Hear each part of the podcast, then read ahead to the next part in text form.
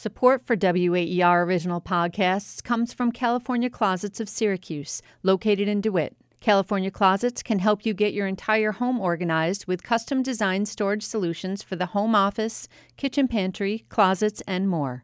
Online at californiaclosets.com. You're sending money out of Syracuse, and not just for 30 years, for the rest of their life.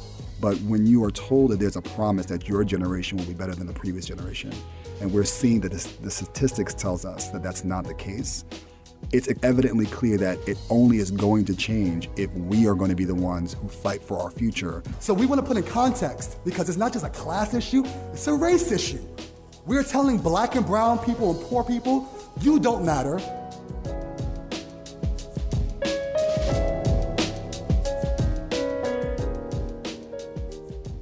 Welcome to Afro Futures. It's been a minute since we've been on the show, and just for full disclosure, I wanted to let folks know that this is season two. Season one has been really situated in trying to get people to understand a little bit about what goes on in my head when I look at and interpret and engage on these issues. And in this second season, um, I'm really trying to help folks get really more deeply, deeply engaged in what building that future looks like what are the major issues that are affecting us and, and how do we look to the people that are doing the work to help guide us in our both understanding activism around the issues that are most pertinent to us? To kick this off i really am super happy to see uh, and to really introduce you all to a colleague a friend and a really emerging scholar jay arzu. Jay is so many things. He's an urbanist. He's a planner. Um, he is just an all around good guy, um, but is currently at UPenn pursuing a PhD. We're going to definitely talk about what Jay is doing. We're going to we're going to really get a sense of who Jay is. But I want to begin with a conversation by welcoming you officially to Afro Futures uh, and thanking you for being here. So welcome, Jay. Uh, Yusuf, I have to say, you know, thank you for inviting me. I've wanted to be on the show for quite some time, and I'm just elated to be here and looking forward to this conversation. No, listen, man, the honor is all mine. And, and it's kind of like the second time that you and I have been able to be in conversation like this. Previously, when I worked at the New York Civil Liberties Union, I had you come for a discussion on Interstate 81 based on just the collaboration that we had and looking at the kind of converging interests that we both share on, on the need to think through these issues of infrastructure, these issues of planning, these issues of transportation from not just an equity lens, but a racial justice lens, centering racial justice at the core of it. And we're going to get to that and we're going to talk about the infrastructure bill, but I always think it's tremendously important for us to understand the person first because you didn't just happen to one day stumble into transportation as an area that you're interested in, right? Like it's based off of where you come from, your life. And so, can you give us a little bit of, you know, your quick life story? Like, wh- where are you from, and like what what brought you to this work, and why you care so much about it? Yes, I, I certainly can. Um, well, my humble story begins in the South Bronx. I was, you know, raised there in Mitchell Projects, right at the, you know, the southern point of the Bronx, and my building was the closest building to the major Deegan Expressway subsequently, um, whenever I went to the park with my friends, I realized that, you know, we all had something in common. We all, you know, suffered from asthma. And because of that, I thought that growing up with asthma was just a rites of passage for kids because everyone around me, all the young young children and even young adults, had asthma, not recognizing it was because our schools were across the street from a major highway, our playground was across the street from a major highway, and where we physically lived was across from a major highway. So that got me involved in a lot of community based organizations when you know I, I, became of age i recognized there were some major disparities in the south bronx and certain parts of the bronx as a whole and i wanted to do something about it i didn't know how i would do it but i, I thought that through looking for community based organizations like the northwest bronx community clergy and coalition and moms and and, and, different organizations that's doing amazing work on the ground in the Bronx that I would, you know, find my way.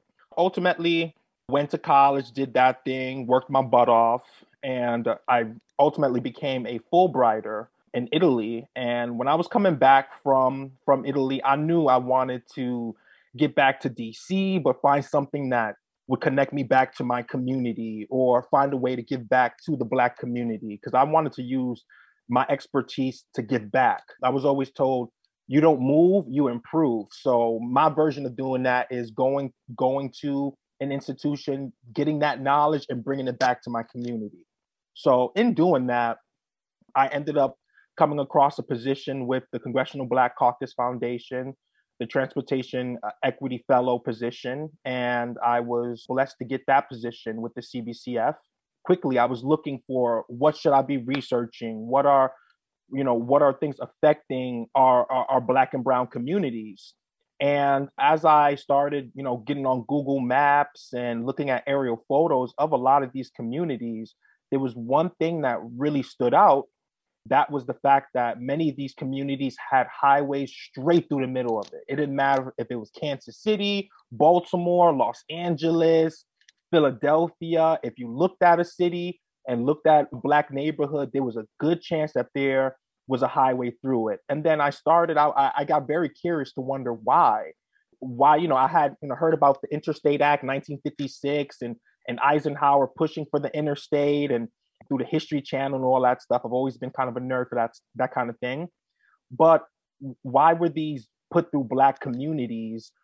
What was the cause and what were the ultimate after effects?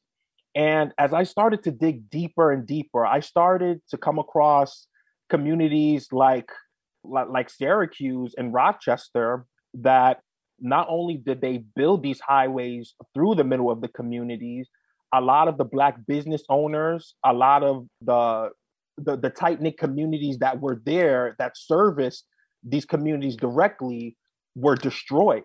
And and I noticed it, it seemed more like strategic in a sense. It was a way to to disband a, a tight knit community and then I started looking for what were the worst cases, what were the worst what were the worst projects that that happened within the last 50 60 years and then read about i-81 and was completely in disbelief that that could happen in new york state i read about the claiborne expressway in new orleans.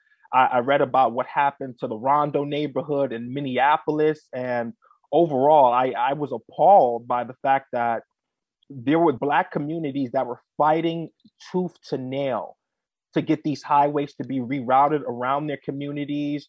Use the railroad embankment you know go around.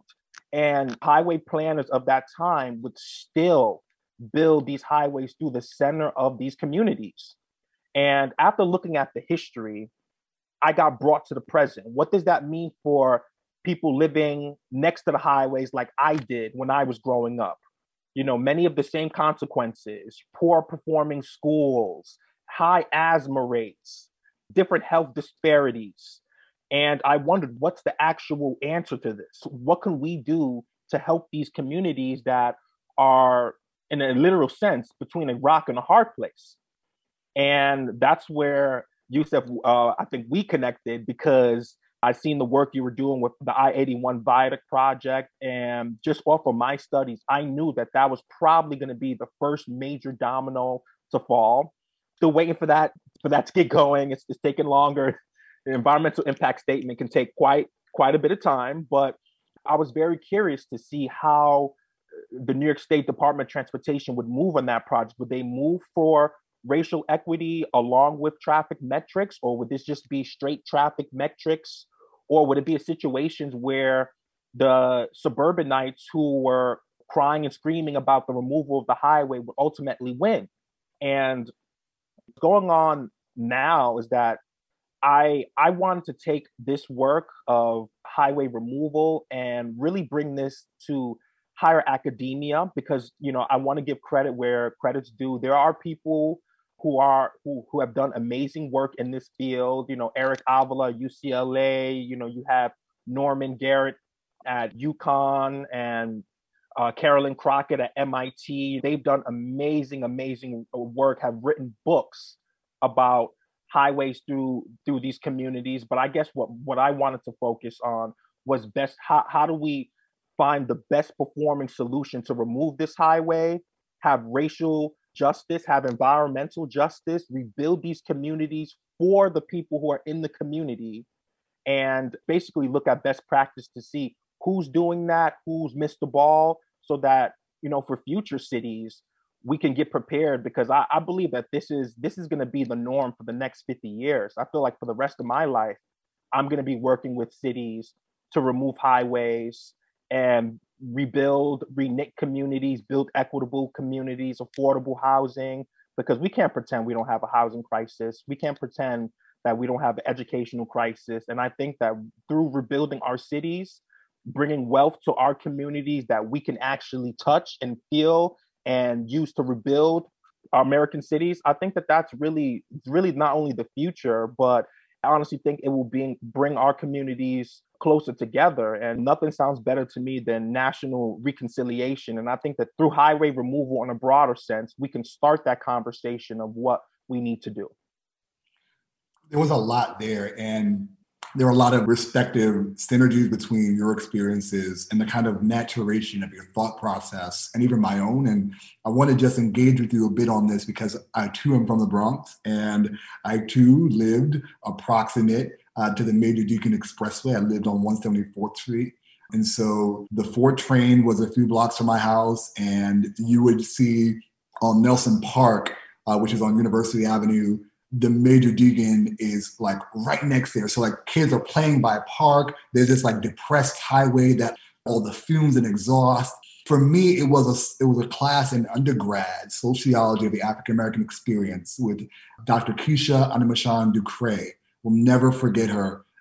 We inevitably became colleagues, and so I used to call her professor all the time. And she was like, "We're colleagues. You can call me Keisha." I'm like, "Okay, professor." uh, but for me, her class and her class talking about and exposing me to environmental racism, the opposite, environmental justice, and talking about the interstate highway system and rooting it in an environmental justice framework was revolutionary for me in that everything that I knew intuitively that was problematic. In your example about asthma and respiratory illnesses, my niece has bad asthma.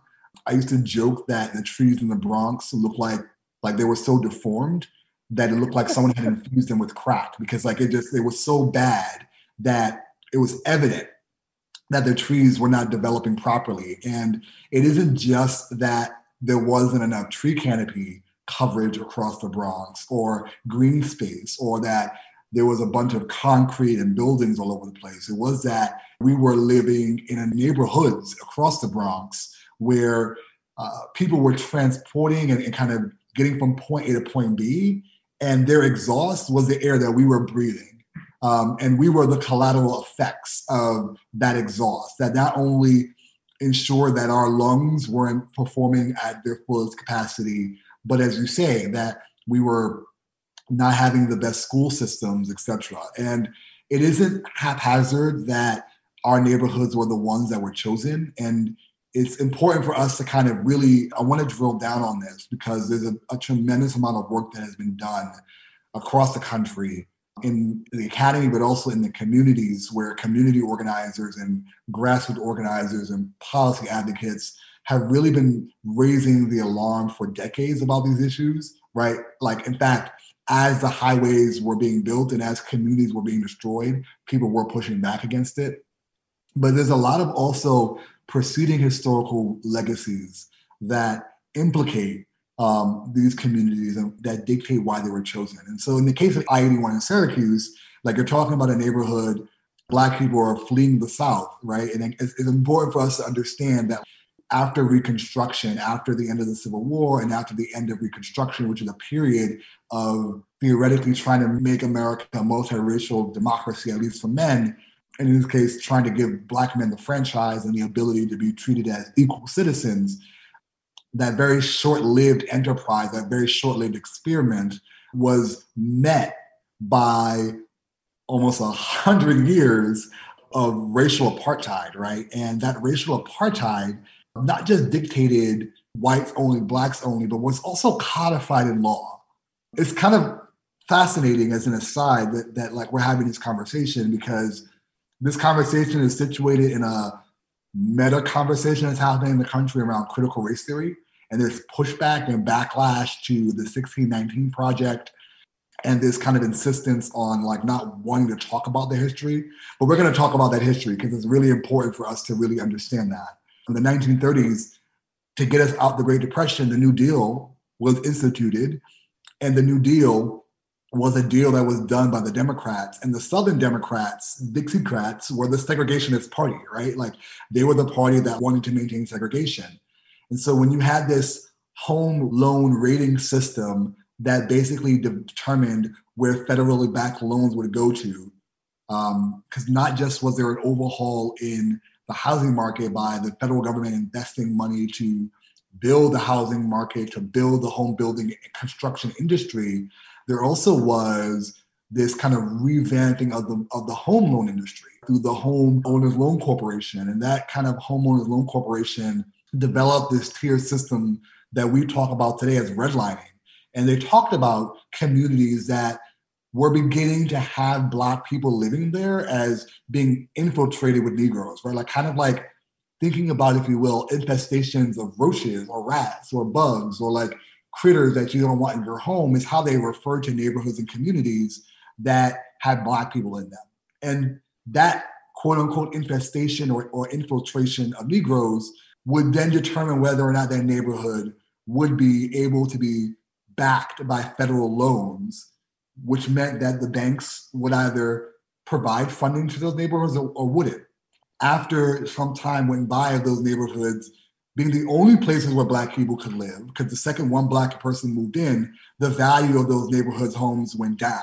Um, and so you talk about these black communities that were destroyed, but they were built because that really was the only place that they could live. And after black people yep. were fleeing because of internal displacement and after effectively being running away from the lynching that was going on in the South, coming to the North, they were looking for opportunities, right? They were looking for chances to build a home, to get the Northern experience in this kind of mythology that, like, oh, yeah, like in the North, we'll be treated as citizens and differently than we were in the South, to find out that, in fact, that wasn't the case.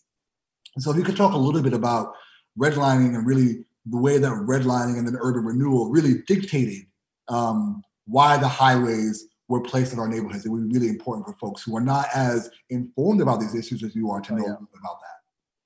So, to, just to get into redlining and urban renewal, a lot of the process that created redlining directly led to the urban renewal that demolished large portions of our city because simply said it made it easy for those neighborhoods to become demolished. And what I mean by that is there's a book that I've been reading that has been talking uh, precisely about the connection between bulldozers in World War II and bulldozers being taken from tactical to practical and being brought here to the United States to bulldoze full neighborhoods. When you look at a lot of the neighborhoods that were declared slums, and you know, I do this for a living, I look at old commercial development plans, old city master plans, you know, here in Philadelphia and in other cities, you quickly realize that they demolished whole neighborhoods. They demolished neighborhoods that had close units, people where neighborhoods where your next door neighbor would watch your kid if they were playing outside front of your door. And um, one of the stories that for, for me, it gives me goosebumps today is uh, learning about the San Juan Hill area of New York City. And if you're not familiar with San Juan Hill, that's because it doesn't exist anymore. Lincoln Center is where it used to be. And San Juan Hill was a large Puerto Rican and African American community where Lincoln Center is today.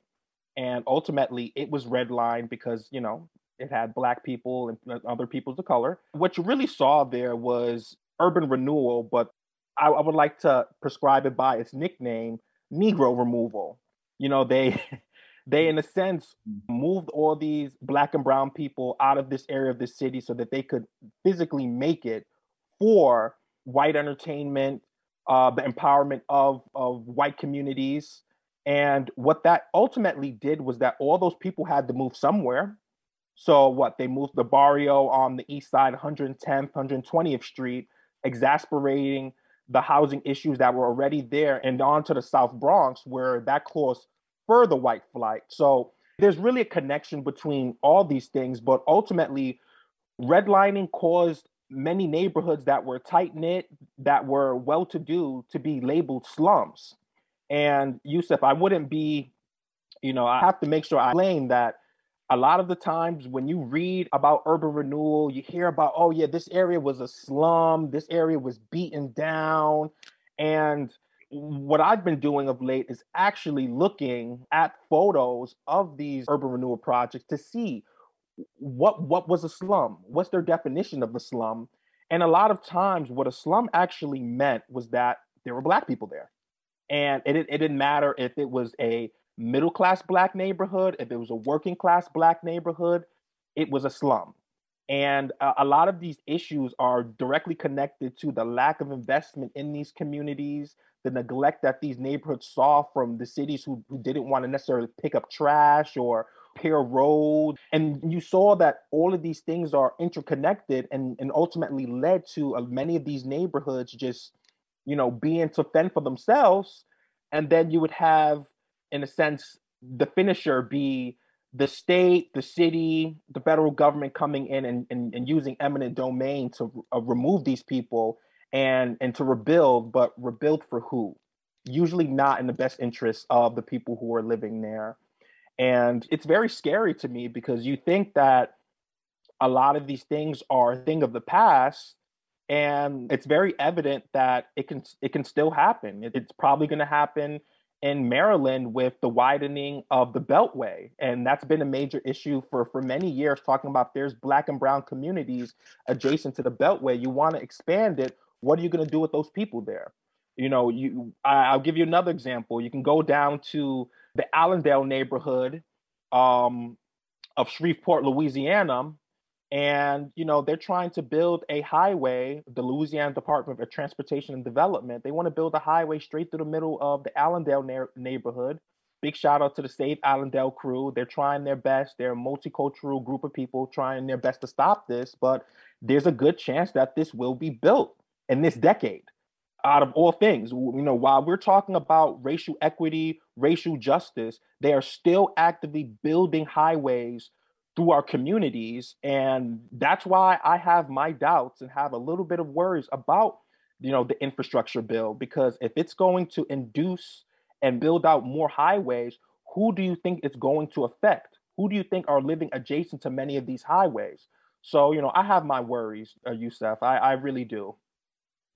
No, I mean, I, I, think I think you're right to to have those concerns, right? Because this focus on making sure that we quote unquote build back better is absent of the reality of not just removing the highway but also repairing the harm. Again, general mythology in America where like pull yourself up by your bootstrap.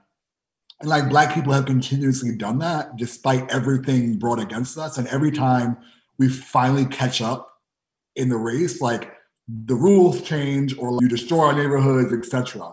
And so then there's these constant setbacks. And we've in this conversation talked about not just the ways that wealth was destroyed, right? Like not only the ways that, you know, communities were destroyed, not only like forcing and concentrating people into neighborhoods that inevitably became impoverished, that the collateral implications of were that those neighborhoods uh, did not have enough property value, right? And the way that we fund schools is through property values. And so, what does that mean? If there are not enough properties that have value, that means the schools don't have the funding that they need. And the schools don't have funding they need, then people inevitably who can afford to leave wind up leaving. The people who are left there continuously get into this intergenerational cycle of divestment. Um, and I think I use the word divestment because it's an action in that they're not purposefully putting money into those neighborhoods. And in fact, what we see is that they're extracting money and resources out of those neighborhoods. And this quote unquote BIF or bipartisan infrastructure bill, and again, I think it's really important to like be explicit because they talk about it as a $1.2 trillion plan. And everyone's like, oh my God, that's so much money, but it's really a $550 billion new funding, right? Like they're just taking $800 billion out of already appropriated funds from COVID relief that they didn't spend. And they're taking that money and reappropriating it and are doing 550 new additional funds. But was it what isn't centered in this discussion is the racial justice component, right? Like we're not leveraging this as an opportunity to not just tear down highways and kind of like reconnect communities, but also repair the long-standing harm that was caused. Really, quite frankly, the case for reparations. One case for reparations. And so, can you really explain to people a little bit about who aren't following, who aren't, you know, steeped in the academia, who aren't steeped in the, the details of the funding or, or you know, on the beltway observing the conversation and discourse. Can you explain to people what this bipartisan infrastructure bill is, what's in it, what's not in it, and why it matters to us? Okay, so at least initially, the important components of this bill is to really repair American roads and bridges. Like when you look at it, you know, at just like in a simple sense, it's really a repair bill. You know, like it's not enough money in this bill to really, really build back better. It's more of, you know, the investments that we should have been making in our roads and making sure that they were maintained for for for many years. Because like they highways are built to last for 50 years and in the 1950s they were built then they've already fulfilled the end of their useful lifespan. So like they're yep. structurally not designed to continue to be existing but we are still leveraging them in that way. Continue. And you're right and the thing is is that what they're saying like one in five miles of, of highways are in poor condition. You have nearly 50000 bridges that are basically going to need to be repaired and replaced. And I'm all about that. I'm, I'm all about making sure these bridges and everything are repaired, especially if they're going to get our black and brown people apprenticeships and, and internships and opportunities for employment. But I, I think the major issue with the bill is that, for one, it doesn't build toward resiliency, it doesn't build toward climate change. And the fact of the matter is is that like you said yusuf a lot of these you know these uh, freeways highways whatever you want to call them were built very close to the mid-century mark. So we're seeing a large amount of infrastructure become decrepit at once which means that we're going to need a lot of um, capital to actually replace these things. But what are we going to replace them with? This bill it gives off mixed signals because you're going to spend you know you have 20 billion in the bill essentially to to fix critical infrastructure but if there's no safeguards in that there's a good chance that a good chunk of this will be spent on highway widening. If you're not explicitly saying hey this cannot be used to widen a 10 lane highway to a 12 lane highway this has to be spent specifically on making sure the road conditions are technically where they need to be for safe navigation, we have some serious problems. And I think that when when I look at this bill and what I would ideally want to see, um, for one, there was not there was not enough given to the Reconnect America Act, and that's really giving the money to our state DOTs, our community-based organizations, and our people on the ground who are working to remove these highways and and repair our American cities by rebuilding close knit neighborhoods, by by re- reknitting neighborhoods back together. I feel overall that the bill fails to meet the mark. This bill could have been out of the 1980s. You could imagine it. You you could imagine Jimmy Carter putting this bill out. This bill doesn't feel like it's 2021, and that's why I have um, I've had issues with the bill because I think that at this point we are in a climate emergency, and we know that all this critical infrastructure, just like, like we were speaking about earlier, a lot of this are adjacent to Black and Brown communities. Just like the, you know, there were so many issues, you know, stemming for how they how they they were going to remove I eighty one because you have neighborhoods adjacent to it. There are neighborhoods you can be from the highway, right? Like or eh schools that are like right you know, within a few hundred feet from the highway. Yeah. So yeah, you're right. And, and being extremely vague about that to the last minute that that's unacceptable for our communities. And we have communities, neighborhoods across the country that are going through it, whether it's I 64 and, and Memphis being built straight through the middle of the community. There's so many issues here that it could be overwhelming. It can be. But the way I like to look at this, Yusuf, is that there's this is an opportunity to rebuild. This is an opportunity for major reconciliation. And one thing that I would have really hoped to see in the Build Back Better plan was a plan for for land grants. You know, I think that a lot a lot of these areas where these highways were built, we know for a fact that they were taken away by eminent domain or by other government processes away from black and brown communities.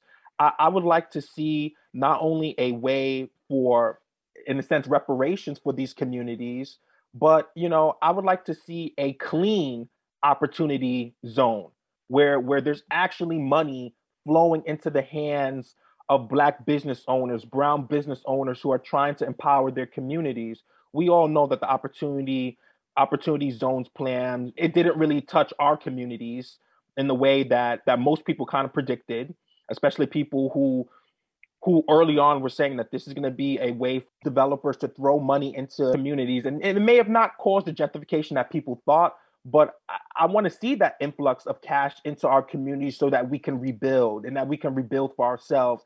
And I just don't see that in the bipartisan infrastructure plan. I, you know, I think that there's it, it, it's a step in the right direction, but if this was 1980, if this was 1979, this would have been this would have been perfect. This would have been great.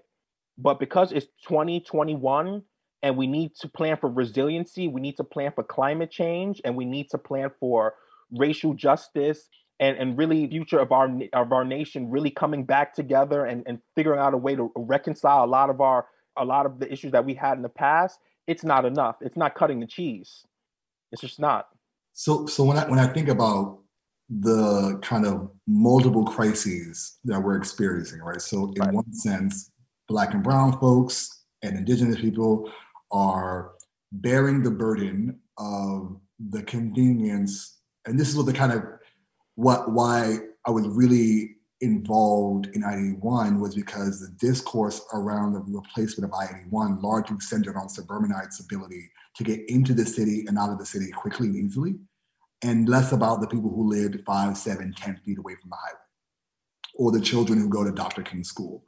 And you know, there's been an amazing amount of organizers and movement and folks uh, who have been really thinking and talking about this from a jobs perspective, from a racial justice perspective, from an environmental justice perspective.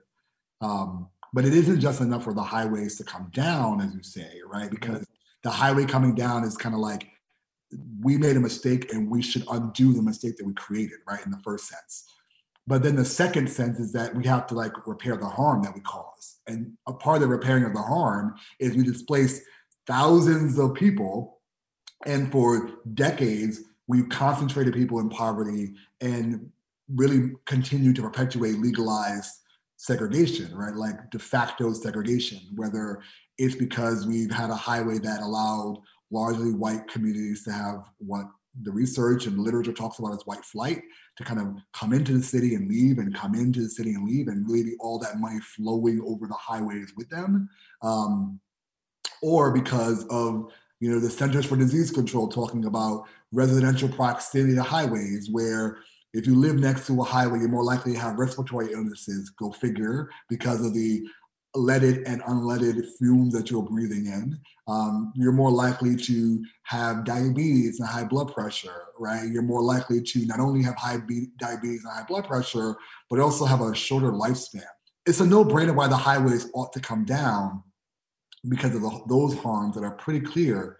But then, like when you when you add to the fact of climate change, climate change is disproportionately affecting Black and Brown communities in many ways, right? So exacerbating what is known as the heat island effect, which is like where concrete attract heat, which means all of those fumes that are being ex- that, that are being exhausted from cars, the pollutants that are just in our neighborhoods, because we also live unfortunately really close to environmental hazard sites, that we're breathing that and the heat is making that as the climate and the planet is warming, is making that more readily around us. So we're breathing in more toxic air. Then you add to the fact of climate change also causing more extreme weather events, lots of uh, over flooding, and who also lives next to what also is next to these areas like wastewater treatment facilities. So you have water overflowing and you have flooding in these neighborhoods. And not only are they being forced to breathe in toxic air, but also are being flooded. And not only are being flooded, but the pollutants from those flood episodes are being brought into the communities. And what do highways do besides like really put all that? And it's you have to be on I eighty one on a rainy day to understand this. And I know anyone who's lived in Syracuse or really any highway in the country where this happens, when you have this extreme weather event, it rains and has a crazy amount of downpour, and then all of that water concentrates and flows down into the neighborhoods that are literally right off of the highway. Again, largely black and brown. So climate change is exacerbating these issues. So from a climate justice perspective, these communities are harmed. So whether it's a racial justice perspective and historical racism and discrimination, or it's a climate justice perspective or an environmental racism perspective, then an education equity perspective going to hyper segregated underfunded schools that are then forcibly underperforming because of the lack of funds and the lack of access to resources and then a transportation perspective right so if cars are the way that we transport ourselves to and from places and if we don't have a robust public transportation system, then how are people going to get to the jobs that are there and available? And then lastly, a housing justice perspective where our housing our housing stock is not up to date, they're not climate resilient. So all of these things combined together demonstrate why we had a unique opportunity to really do something big. And I'm not even talking about reparations, like actually paying people who are alive today who have suffered from their homes and their families' homes being destroyed so that other communities can benefit. In the last few moments that we have, I want, want to hear you talk about your research and what you're doing at UPenn and really what you're learning. Like who is doing this right? Like are there are there communities that are doing this right? Like what is the norm? What is happening around the world in this area? Because highways don't just exist in the US, they're everywhere around the, world. And so, are there other places that we should be looking to? And, you know, we still have some time for 81 to get it right because of the environmental impact statement taken forever. Um, but there are also uh, other communities that are coming along. And that, why I was so gun ho about Syracuse was that, to your point earlier, it's one of the earliest ones to happen. So therefore, if, if we can set up a chain reaction for other communities, that this can be a model for how we actually do it right. So I would be interested in kind of getting all your thoughts on all those questions together. Yeah. So, you know, I, I just began about now three months ago at the University of Pennsylvania's uh, Stuart Weitzman School of Design. Thank, thank you very much. It's a blessing to be here. And I, I knew from the gate that my research was going to be in highway removal because I, I feel like it's such a it's such an important topic right now, but I only think that it's going to expand in the future. And one of the things that, in a sense, pushed me a little deeper into this field was really like a few years ago, there was a lot of talk about the EV market and, and, and investing in EVs are going to be the way to solve the climate crisis. And I felt I felt taken aback by that because, you know, while I do think that EVs play a part in it, the, the idea that that's going to be the end all be all to me is not it, it's not true. I think what I want to focus on and what I think the United States should be focused on, maybe even internationally, is trying our best to eliminate um, vehicle miles traveled, seeing everything we can do to invest in a reliable passenger and freight rail service to get as many people and goods off the road as possible. And I think at least looking in the future, what I'm doing now is is working with Collective Form. I'm a founder of that. And we're we're we're down in New Orleans working with Amy Stelly. You know, she's Amy Stelly's doing amazing work with um, Claiborne Avenue and Alliance trying their darnest to, um, you know, to get some traction on removing the Claiborne Expressway. If you don't know, the Claiborne Expressway was built straight through the middle of the Treme and Seventh Ward communities, right in the the neutral ground in the middle. There's a large neutral ground where the community would come together to do the secondhand bands. You know, they'd be on the horses, the Mardi Gras Indians, and you know, I I have to be honest in saying, seeing them trying to do the same things today underneath a dark, dirty highway that I know for a fact is probably taking years off of their life. Because if you're underneath a highway, that's some of the worst air you could breathe possible. You're you're, you're literally breathing in most of that exhaust. So we're down there working um, using our uh, digital platform to create a walkable, equitable community for the people who live there today. Um, we went down there to New Orleans. We're gonna hopefully go back down there again to work more with Mrs. Stelly. And, and what we want to do is just improve this neighborhood for the people who live there. To me, that matters more than this PhD. That matters more than any of the academic accolades. I'm here to work for the community. I'm here to, to improve the lives of Black people and to really fight for, you know, racial justice because I feel that, you know, if if we're not investing in our black and brown people, what's the future of this country? We are the future of this country. We're strong, America's strong. And I think the closer we get to that and the more we see black people and brown people uplifted, we're going to have that economic boom. When we can be as creative as we want to be in our communities and have the wealth to build our, out our communities the way we want to, God only knows what's going to happen to America then. And I, I, I hope to be alive to see that day. And that's what I work for every day.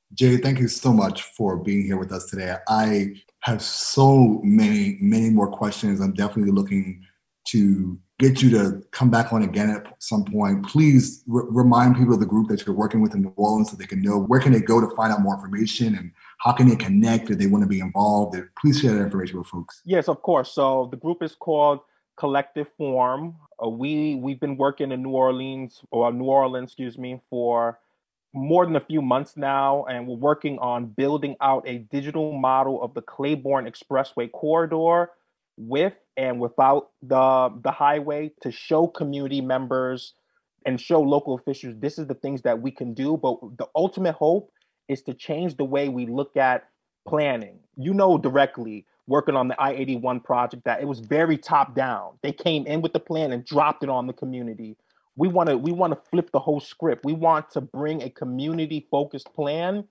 to the political um, and federal stakeholders so that we know that we're pushing our, the agenda for the community, not the other way around. You can't come and build in our community without the consent of the community. This is our plan. You got to abide by our plan. That's the way we're working here. Is to develop a community first plan built by the community for the community and you know you got to work with that plan and we're not going to accept any other plan that you bring in here as we often say nothing about us without us you've exactly. been listening to afro futures a production of waer uh, i have had the pleasure of interviewing my good friend jay arzu jay thank you for being here today. No, the pleasure was truly mine and i hope to be back soon.